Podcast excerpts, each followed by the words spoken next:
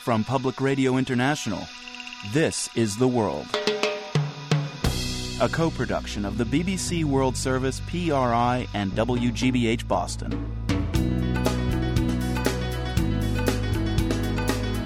It's Tuesday, May 8th. I'm Marco Werman.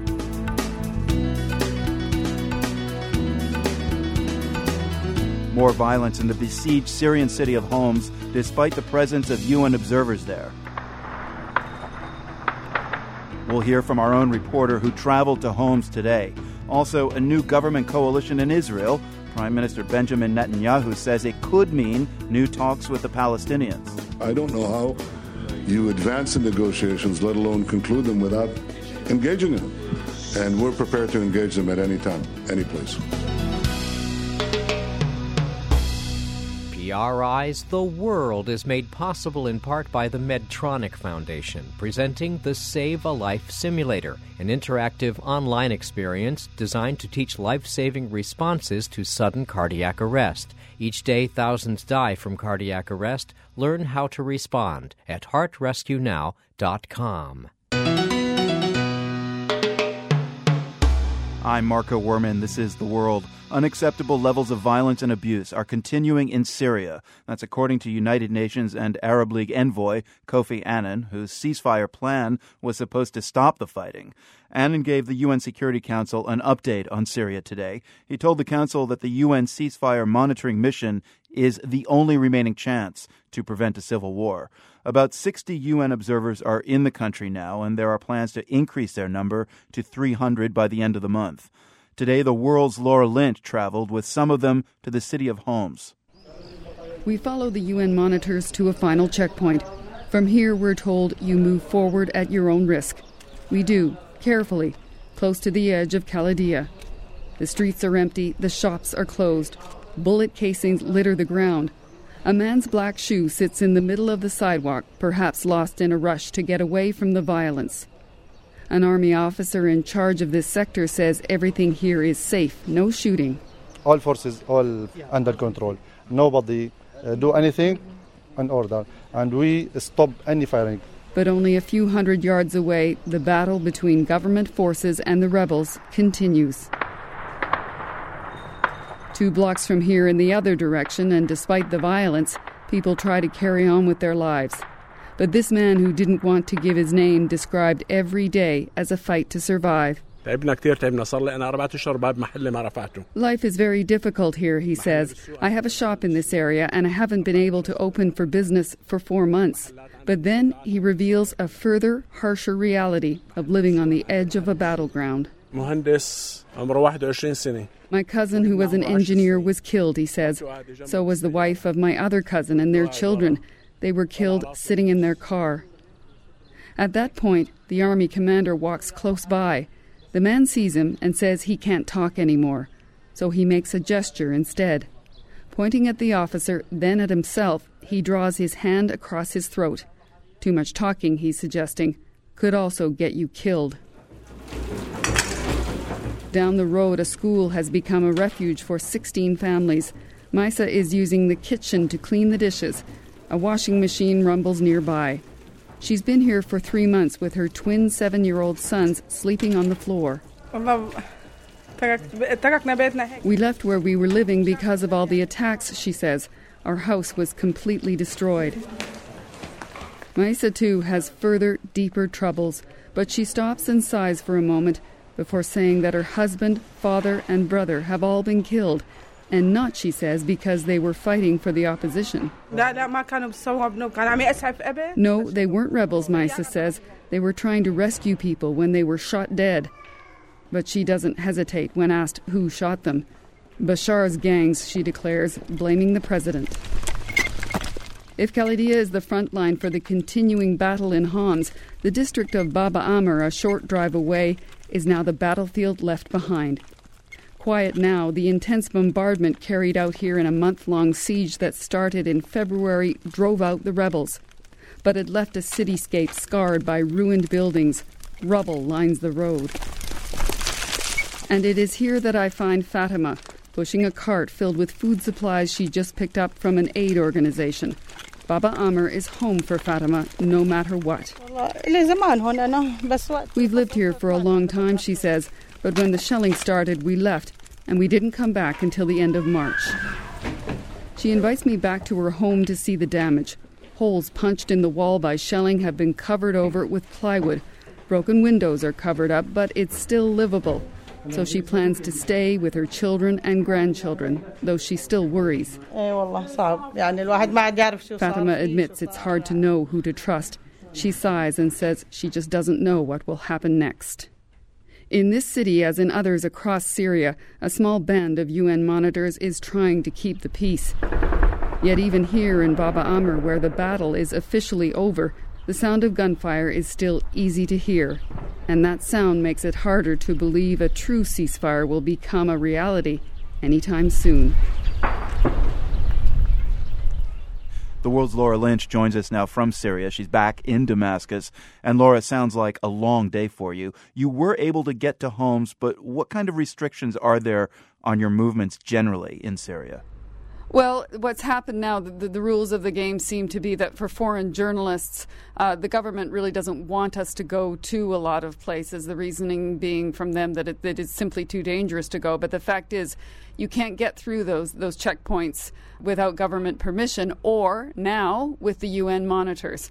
And so the government is now telling us if you go with the UN monitors, that's fine. You can head out with them and increasingly journalists are turning to doing that. But Marco, I tell you, this going with the UN is an interesting exercise all in itself. Yeah, what is it like? What happens is that um, the night before you're you're hoping to go out, you get in touch with the UN and you tell them of your interest in heading out, and then uh, they will tell you perhaps later in the evening what time you need to be at the UN headquarters in the morning, but they won't tell you where you're going. And they also make it very clear to you that you are not embedding with the UN, that you are simply being allowed to follow them. And you can follow them to where they're going and you can get through the checkpoints that way, but you are not with them per se.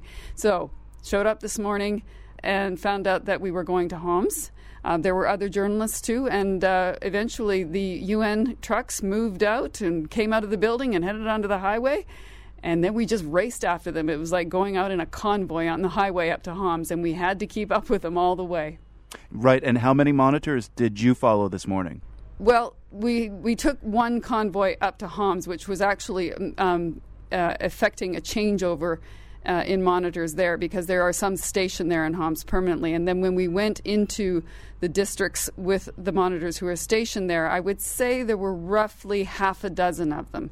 And when you think about the fact that, that this is a big city and a lot of territory to cover, it doesn't strike you as a lot. Now, the UN has maintained that they are making a difference here. And when you do talk to people, that they do say the level of violence has definitely gone down but it, as you can hear, as you heard in my report, it does, it isn't ending yet, and the UN is hoping that it can get 300 monitors in here within the next few weeks. Right. So once you were in Homs, how close did you stick to the monitors, or did they stick to you?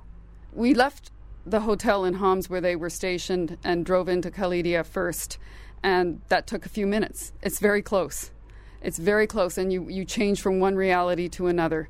But then the monitors drove off on their own. We were we were left at this checkpoint where we were told it was at, at our own risk to go any further. The monitors continued, and we did not go any further. They drove right into what you might call the heart of the action. Um, I didn't see them again for the rest of the day. Uh, we were in Khalidia for a while, and then we went over to Baba Amr on our own uh, and were let through because they knew that the UN was there and they were looking around and the journalists were coming in too. So we were allowed into Baba Amr under that proviso. Um, also, understanding that uh, the shooting and the shelling has ended in Baba Amr, so it's considered to be a relatively safe place to go. You know, it's interesting this, this district in Baba Amr in your story. Just uh, in, in, your story, not so long ago, we were doing interviews on the program with people in that neighborhood in Baba Amr, telling us about the daily violence. You met one woman who had returned to the district. Is she typical? Have a lot of people come back? No, I would not say that at all. It, it had a few more people in it than Khalidiyah did, which is an absolute ghost town. But uh, I would say that, judging by the, what I saw, maybe 10% of the population has decided to come back. And I, I think that's a matter of whether they feel safe whether their homes actually survived the bombardment, um, and how close and how strongly attached they feel to living in that district. For some people, have lived they've lived there all of their lives, and no matter what the place looks like now, no matter how much damage has been done, it's home for them, and they want to be there. The world's Laura Lynch in Damascus. Thank you very much, Laura. You're welcome. People in Israel woke up to a new government coalition this morning. Secret late night talks on the deal were so secret and so late that the news didn't even make the morning papers. Just days ago, Prime Minister Benjamin Netanyahu had announced early elections to be held in September. Then he cut a last minute deal with the head of the opposition in parliament. The world's Matthew Bell has more from Jerusalem. Netanyahu's surprise move gave birth to a coalition that one Israeli political commentator described as 100 tons of concrete. Out of a total of 120 seats in Israel's parliament, 94 are now aligned with the prime minister. That gives Netanyahu a broad mandate on issues that deeply concern Washington, starting with Iran's nuclear program. Netanyahu and his new coalition partner, the leader of the Kadima party, Shaul Mofaz, held a joint news conference today. Netanyahu said the men have been discussing Iran for a long time. The discussions are serious, he said, and in the future they will also be serious and responsible. Iran has been a point of public disagreement for this new political partnership. Mofaz is a former military man who's been part of a chorus criticizing Netanyahu and his defense minister, Ehud Barak, for being too hawkish on Iran. Mofaz is thought to be opposed to a unilateral Israeli strike against Iran's nuclear facilities.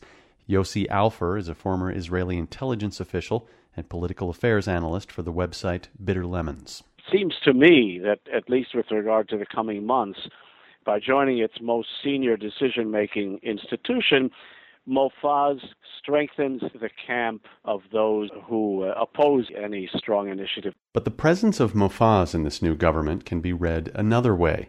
Politically, he owes everything to Netanyahu. Up until 2 a.m., Shaul Mofaz and his Kadima party were heading into what experts agree was going to be an utterly disastrous election. Mofaz is now deputy prime minister, but it's not clear how much leverage he might actually have. Today, Netanyahu said another top priority for his new coalition is to reopen negotiations with the president of the Palestinian Authority, Mahmoud Abbas. I hope that uh, President Abbas will use this uh, opportunity to uh, resume the peace talks, peace negotiations, because I said before, I don't know how you advance the negotiations, let alone conclude them without engaging in them. Mofaz is very much in favor. In 2009, he floated a plan to give the Palestinians a state of their own in the West Bank and Gaza and allow Israel to hold on to most Jewish settlements. Mofaz referred to the plan today. I prepared a plan that uh, speaks about borders and security arrangements first. And I believe that this is the direction that the State of Israel should negotiate with the Palestinians in order to achieve interim before permanent agreement. Even so, Mofaz seems to view peace negotiations as something of a poison pill. During late night negotiations with the Prime Minister, Netanyahu reportedly asked Mofaz if he would take charge of the Palestinian file.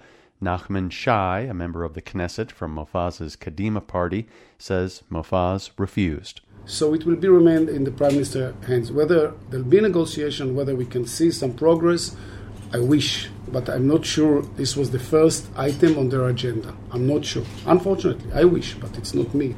Reactions from the Palestinians to the sudden transformation of the Israeli government have been mixed. A spokesman for the Islamist group Hamas in Gaza said the new leadership might be even more hostile to the Palestinians than the previous one. An official with the Palestinian Authority in the West Bank was more reserved. He called on the Israeli coalition to work toward peace with the Palestinian people. For the world, I'm Matthew Bell in Jerusalem. This is PRI. The World is brought to you by PRI with help from the Medtronic Foundation, presenting the Save a Life Simulator, an interactive online experience designed to teach life saving responses to sudden cardiac arrest. Each day, thousands die from cardiac arrest. Learn how to respond at heartrescuenow.com. I'm Marco Werman. This is The World. Greek voters said no to austerity over the weekend, that was easy. Now comes the hard part forming a new government based on election results. The right of center New Democracy Party got the most votes, but not enough to go it alone. And it quickly gave up its attempt to form a governing coalition. Now the left in Greece has three days to form a coalition. Here's a spokesman for the Democratic Left Party. Our party, the Democratic Left, wants to have a government in Greece. So we discuss with all political forces except the extreme uh, right to find a solution. It's no easy task building a coalition, as the world's Alex Gallafent discovered. Sometimes a coalition arrives seemingly overnight, a fait accompli. The new Israeli coalition is a bit like that. The previous coalition was disintegrating, so the Prime Minister came up with a new one. Done and done. But Sona Golder told me today things are a bit harder in Europe. She's a political scientist at Penn State. I think the current fiscal crisis is making it more difficult for parties to form coalitions. And then once the governments have formed, it's making it more difficult for them to be stable. The Netherlands is a good example. The coalition government there recently resigned because it couldn't agree on austerity measures. So for now, there's a caretaker government in place, and it doesn't really have any real authority to take big decisions. It makes it very difficult to respond to any new crises that arise. Many other governments in Europe have managed to push through austerity policies, and in some cases, they've been punished by voters. Take the UK. In recent local elections, both sides of the ruling coalition took heavy losses. Still, coalitions are a fact of life in parliamentary democracies. If you don't have the required majority, you need a partner to step up and help you form a government. Thanks, Jason. Jason Margolis is another reporter here at The World. After, After an, election, election some. Oh, are you doing this bit? Sometimes it's obvious who's going to be in charge. There's a kind of a senior partner. But in other times, it can take ages to figure out the shape of a political coalition, even if one party's leading the effort. In Belgium, it took over a year to form the most recent government. At the end of that process, the Belgians were left with a six party coalition government. Six parties? Ritu Chatterjee is another. I'll, I'll do that, thanks. Ritu Chatterjee is the world science reporter. Seriously? Six parties? A six party coalition, meaning more interests to satisfy and fewer likely areas of agreement. More so called veto players. Right, the political actors with whom you need to find common ground in order to run a country. You should say govern a country. I agree. Uh, okay, govern a country. Actually, in France and other places, they do things a different way. Parties on the right or the left form coalitions ahead of time. So you know the teams before you vote for them in an election. That's true, but even then, a coalition is at risk when the next election rolls around. Here's Sona Golder at Penn State. Towards the end of a coalition's life, parties start looking ahead if you're in government, you want to show to your electorate that you are independent of the coalition if it's been unpopular. That can lead to one party pulling out and bringing down the government, or at least you start to see the coalition start to crack. Say splinter. No. They're not as cohesive as, as they once were. In other words, coalitions are rarely built to last. For, For the, the, world, I'm, I'm Alex Jason Margolis. I quit. Author Maurice Sendak died today. He was 83. Sendak was born in Brooklyn in 1928 to Polish Jewish immigrant parents. He was best known, of course, for his 1963 classic, Where the Wild Things Are. But Sendak was a prolific author and illustrator of many other award winning children's books. They include Chicken Soup with Rice, In the Night Kitchen, Outside Over There, and Brundibar. He also rewrote Prokofiev's Peter and the Wolf, Yiddish style, and called it Pincus and the Pig. It became an album, a klezmer take on the musical classic, narrated by Sendak himself. Did you hear of Boychik Pincus? How he opened wide the gate and hippity hopped over the sweet, warm meadow.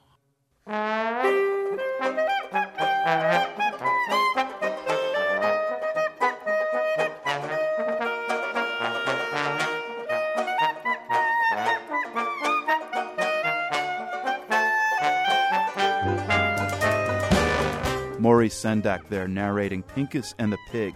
The music is by the Shirim Klezmer Orchestra. The CD was released in 2004. Glenn Dickson is the clarinetist of the band and is in our studio to talk about his project with Maurice Sendak. I understand, though, that when you called up Maurice Sendak to talk him into rewriting and recording with you on this project, he jumped at the chance.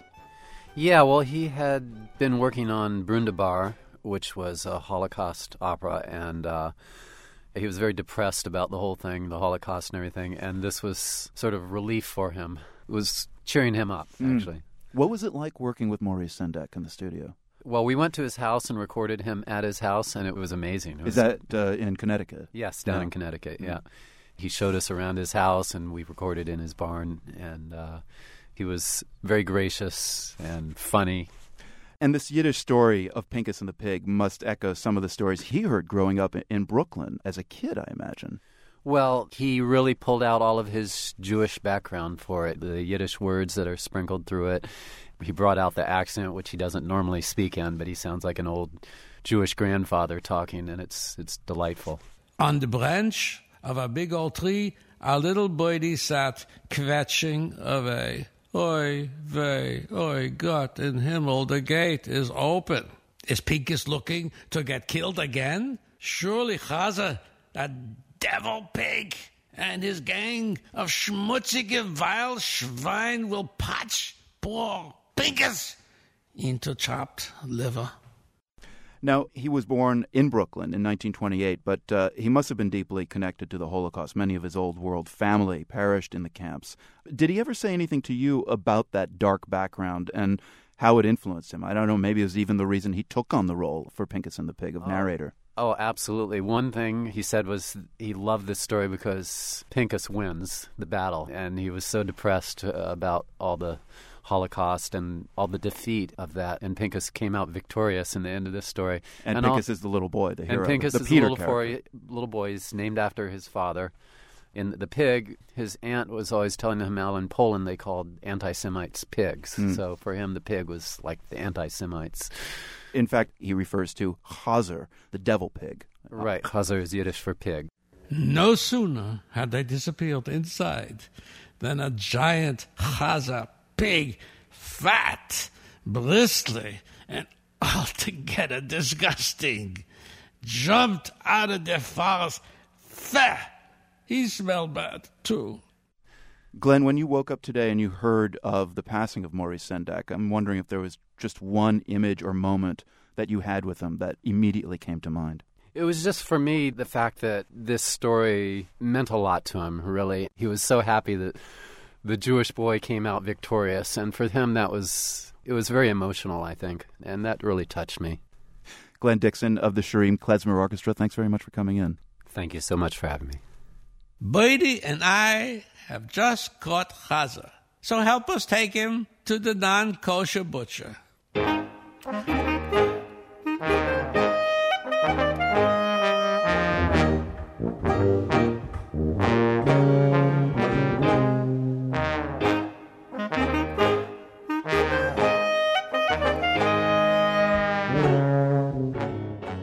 This is PRI.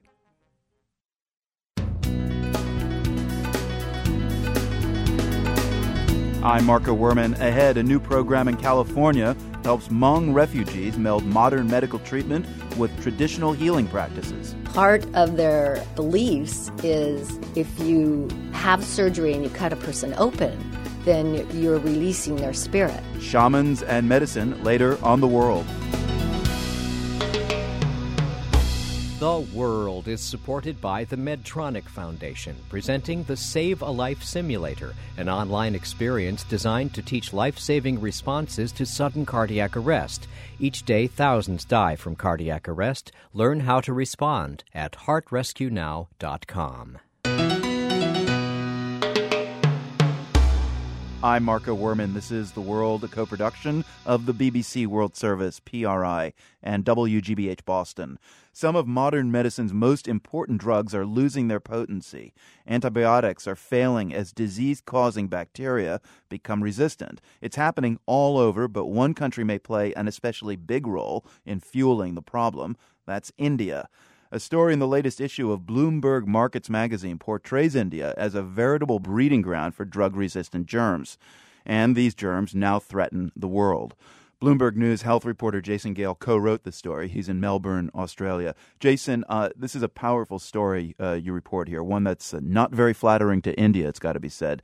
Explain, first of all, what is it about that country that's causing drug resistance to develop and spread?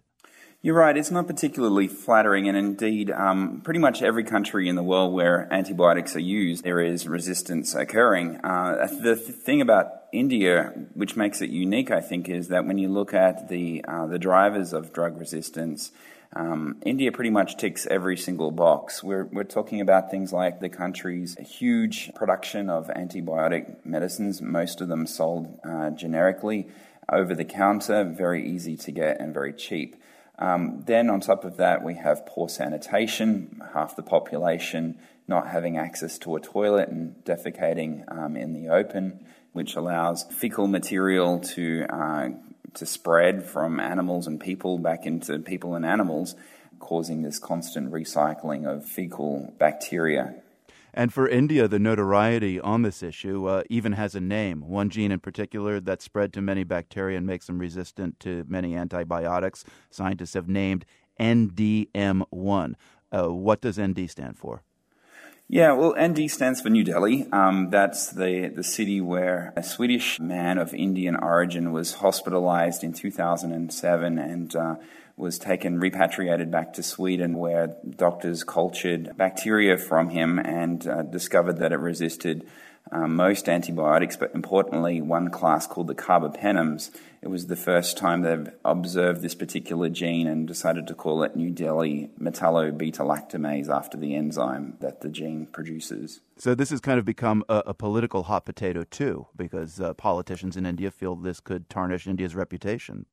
Uh, well, there's a, a, quite a bit at stake. The country is definitely wanting to um, be a medical tourism hub and is very keen to protect that industry. Are, are the drug resistant microbes a problem, even in these clean modern facilities that medical tourists go to? I think they're a problem um, really across the board, but to varying degrees. Certainly, the very modern hospitals, the ones that um, that we visited and talked to managers of, do, they strive extremely hard to keep these germs out.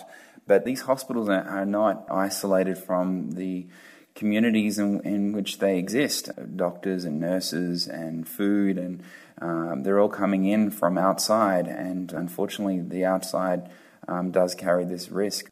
This is not just India's problem, though, as you point out in your report. It's a global problem. Uh, are we then all facing a future of antibiotic resistance? How much worse could it get? Um, well, certainly the NDM1 gene is a major threat and has speeded the process of what the WHO describes as um, the potential for a post antibiotic era. Um, because uh, with this NDM1 gene, it really only leaves two or three antibiotics that could potentially treat bacterial infections with this gene. So we are coming to the end of the road when it comes to um, antibiotics and what's going to be efficacious in many instances. Jason Gale covers healthcare in Asia for Bloomberg News. His article, The Scourge of the Superbugs, appears in the June issue of Bloomberg Markets Magazine. Jason, thanks a lot. Thank you, Marco. You're welcome. We've got a link to Jason Gale's story and you can read more about how industrial animal farms are contributing to this global problem in a new blog post from the World Science reporter Ritu Chatterjee. That's all at theworld.org. India also figures in today's GeoQuiz.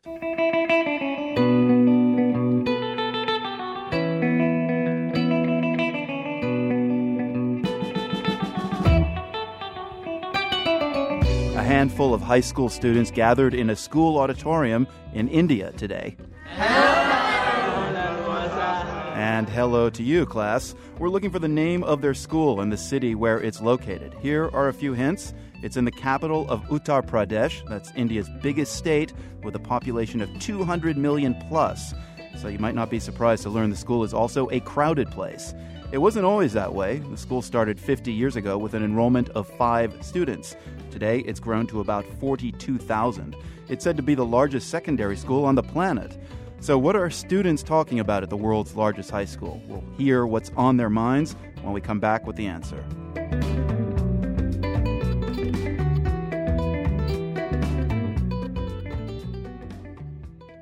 California's Central Valley is home to thousands of Hmong refugees from Laos.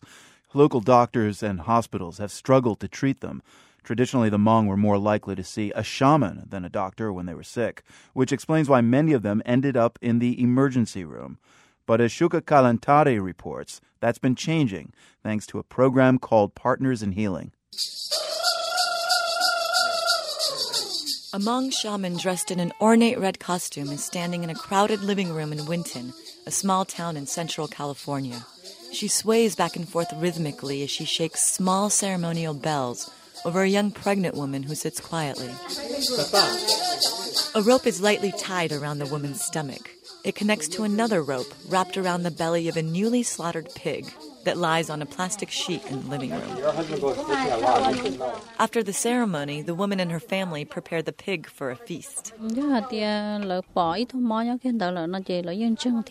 ceremony was to help the mother and baby. Mei Yang is the shaman. The Hmong traditionally believe that physical health depends on the soul's health. In this case, the pregnant woman and her unborn child's souls are bound together and that connection has to be severed before the birth. Otherwise, both mother and child could get ill or die. The shaman is the only person who can do this soul splitting ceremony. That's where the pig comes in. The chants are a sort of negotiation with the spirit world. The shaman offers the slaughtered pig's soul in exchange for a safe delivery. Mei Yang says that has been, in essence, the Hmong version of prenatal care. But Yang says things are changing. The Hmong, they had a very difficult time to understand Western medicine. Nowadays, people are more likely to visit a doctor when they're sick. That's because Yang and other shamans are being trained in Western medicine and now are more likely to refer their patients to doctors. This was crucial because Hmong healthcare, especially for women, was in a sorry state. When my patient call to do a ceremony, I usually tell them to go to the doctor first. If the doctor cannot find anything, then they will come to me and I will do the ceremony for them. Yang is one of many that have been trained at the Partners in Healing program at Mercy Medical Center. It's a unique program by a nonprofit called Healthy House Merced that teaches shamans the basics of Western medicine, like what x rays are, what heart monitors do, and when to call for an ambulance. This is the x ray or radiology department, and this room is a CT scan machine room here. And we taught the shaman here in this room also. That's Cheng Veng Her, an interpreter who translates for shamans in the hospital's Hmong patients. Cheng Veng demonstrates how an automated recording of his voice explains in Hmong how to take a CAT scan for when he's not around to translate for patients. I say, take a breath, hold it, and then you can breathe. He also acts as a cultural broker between the shamans and the medical staff. He says the key is to explain things like CAT scans in a way that's sensitive to how shamans see the world. The doctor uses this to see illness and uh, disease. Whereas the shaman, they can see uh, spirits. So we make that comparison so they understand about the equipment.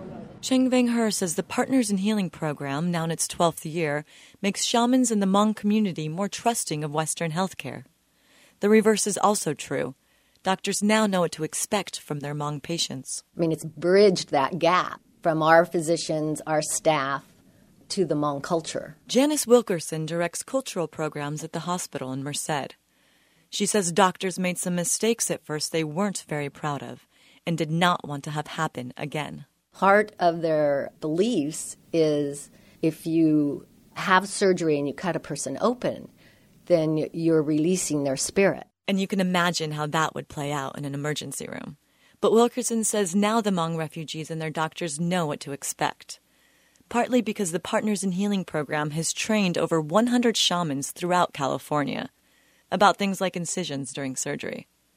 Now, physicians in countries with growing Hmong populations, like Australia and Germany, look to Merced as a model. For the world, I'm Shuka Kalantari, Merced, California. Eggs, rice, money, and incense are on the altar. You can see a slideshow of one shaman performing her ritual at theworld.org. Time now to check in on one of the biggest schools in the world. The City Montessori School would seem to be bursting at the seams. 42,000 students attend this private secondary school in the northern Indian city of Lucknow. The answer to our geo quiz. Anu Anand has spent the last couple of days speaking with students at the school. It's all part of a special BBC program that's linking up school children in China, Pakistan, Egypt, and India, among other places. So, Anu, first off, what's the look and feel of this school? It sounds like it could be as big as a city. Well, indeed, it could be as big as a city. And we got so many comments from around the world saying it's bigger than my city. It looks like a pretty ordinary school when you go in. It's got lots of slogans like, you know, each child could be the light of the world. And then you go in, it's an older building. And then what you realize is, is that the 42,000 students are not all in one facility. They couldn't possibly be. It would be logistically impossible. Right. So they're spread out over 20 campuses in the city. But this particular uh, campus that we were at was still phenomenally huge. One computer lab we went into had something like 100 desktops. And then I was told that that was one of six computer labs in that wow. particular campus. So a really, really big, big school. So today, those students uh, at the City Montessori School in Lucknow had this opportunity, as we said, to speak with peers in other countries about what matters to them. What did you hear from students? Well, I think they're caught between an old India and a rapidly changing India, and their concerns reflected that. It was everything from why do we have to wear traditional Indian uniforms as opposed to Western dress?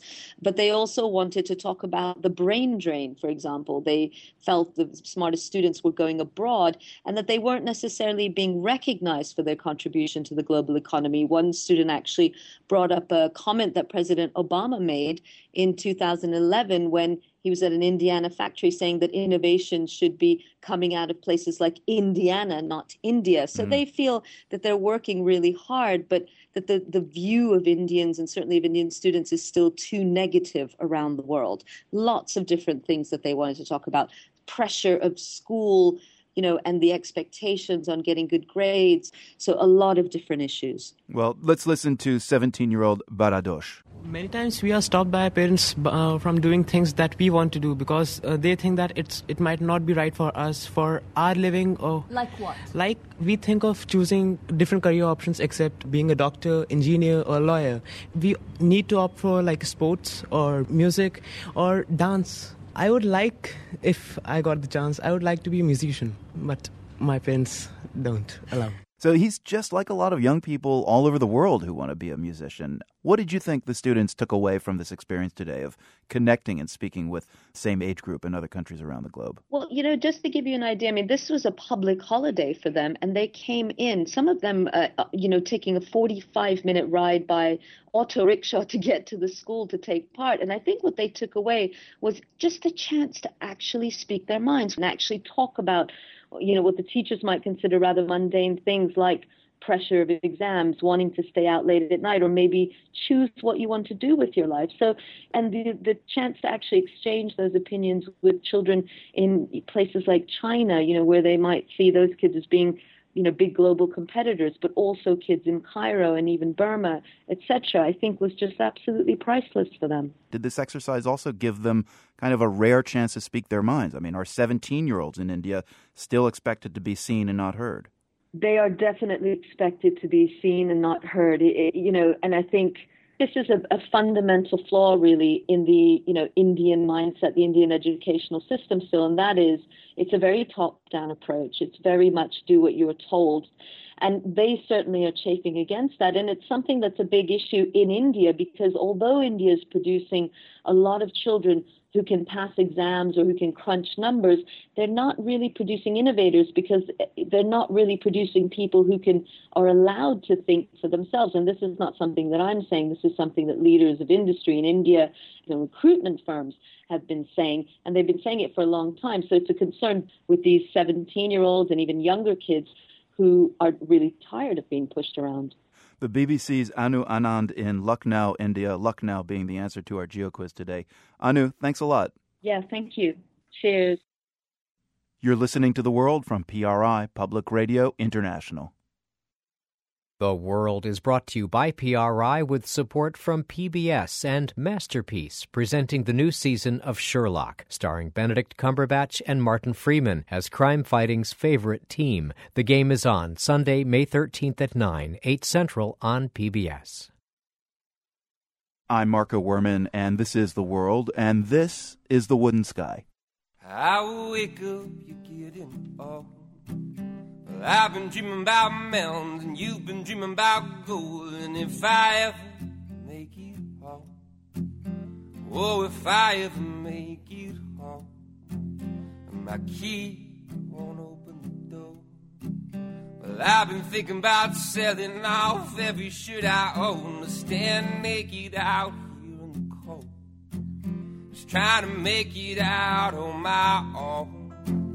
Well, oh my God, it still means a lot to me. Oh my God, it still means a lot to me. Well, oh my God, it still means a lot to me. Well, oh my God, it still means a lot to me. Oh my God, it still means a lot to me. Well, oh my God, still means a lot to me. Canadian band The Wooden Sky is Gavin Gardiner, who you heard on vocals and guitars and harmonica there, Andrew Wyatt on bass and vocals, Simon Walker, also on vocals today and guitar, and Andrew Kip Kekewich, who plays percussion. Welcome. Thanks for coming. Thanks, for having Thanks for having us. Yeah, thank you. And Gavin, uh, you're the uh, spokesman for uh, The Wooden Sky. Um, a lot of critics have called you a Canadian band that plays variations on American traditional music. Kind of sounds like another Canadian band that did that some time ago. That band called The Band. I've heard of that band before. I've, I, I I know the band you that you're referring to. Are they at all a touchstone for you? I think they're sort of a touchstone for a lot of bands Mm. In Canada and probably in the U.S. too. We were actually lucky enough to see Levon this summer before he passed. Yeah, fantastic. It was awesome. We I got saw to him back in February. You did, eh? Yeah, yeah. yeah. We stood stood on the side of the stage, and he played in Ottawa Folk Fest, and it was he was so happy to be playing. It was awesome. Now, you do have this kind of almost southern twang on, on one track in particular, Child of the Valley. Um, where does that come from? I don't think that exists up in Canada. Well, you'd be surprised actually as you Really? move further west. You sort of move towards Alberta. I grew up in a province called Manitoba, and I, for a couple summers, worked at a country music station as a DJ actually. And so I picked up a few pointers there from you know Alan Jackson and Gotcha. Garth so Brooks. you're you're a very close study on this stuff. I've I've I've worked. I've done my homework. And so when you when you think Canadian influences in your music, what are Canadian influences in your music? What are you know? Where do you go? Uh, the beaver tail, uh, the Loonie, uh, hockey, tragically hip. Um, I think maybe just the landscape and the surroundings, because there's so much space in Canada. I mean, America has it too. Actually, it's such a vast country, and Canada especially is so vast with such a small population. And so we spend a lot of the time on the road, and I think maybe in that way the country itself influences the music more than sort of like the iconic Canadian things. Well, there's a great tune uh, that you're going to do for us now called Angelina, where uh, there is definitely a sense of Americana to to this. I mean, it could have been in "Oh Brother, Where Art Thou," but also you feel that space. So Mhm. let's have a listen to uh, Angelina. Can you do that for us? I would love to.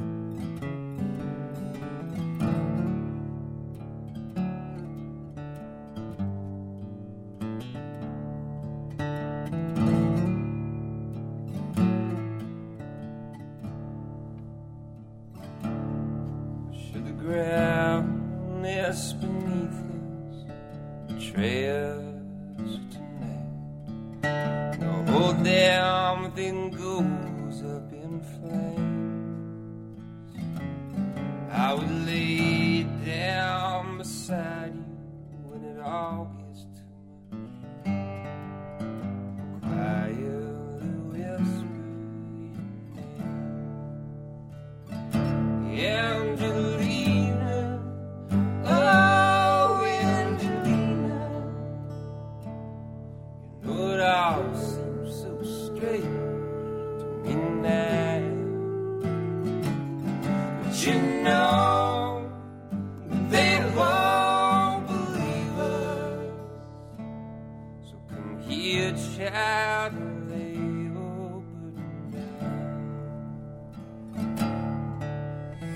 Fantastic harmonies on that. It was really, really beautiful. Thank you. Thanks. You recorded this latest album, Every Child a Daughter, Every Moon a Son, in Montreal. Now, you did some touch ups afterwards in post production, going to a number of locales, including apartment buildings, churches, and, and a farm. Hmm. What was that about? We kind of just worked with, with what we had, and the different locations all provided something different to the record. Like recording in a church is just such a great experience because the the room itself is designed to be an acoustical space. And so we had access to the church through Simon's father, who is the, the minister there. And they have two beautiful pianos and a great sounding room, so it just seemed like too good of an opportunity to pass up. And then recording at the farm actually was when we were out in Ottawa to see Levon Helm. Well, we played at the festival as well. Mm. And then we had a day off out at the farm, so we just spent the day recording.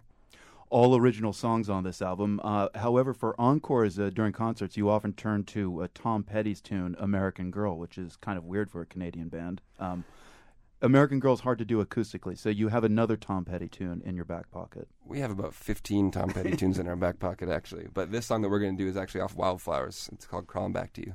Okay, so let me just thank all of you for coming in Gavin Gardiner, Andrew Wyatt, Simon Walker, and Andrew Kip Kekewich. You are the Wooden Sky. Thank, you for having us. Thank you.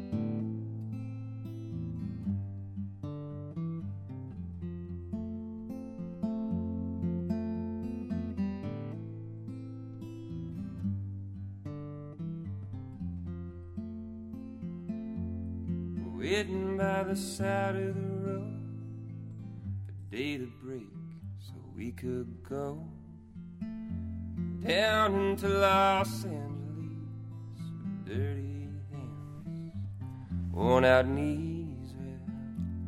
Well, ooh, I keep crawling back to you. Ooh, I keep crawling back to you. The ranger came with burning eyes, the chambermaid awoke surprised. Thought she'd seen the last of him. She shook her head, let him in. Ooh, I keep crawling back to you.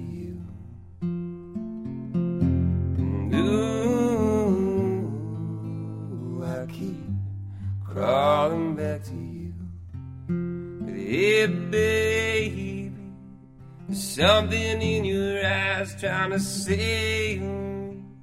Tell me it's gonna be alright if I believe in you.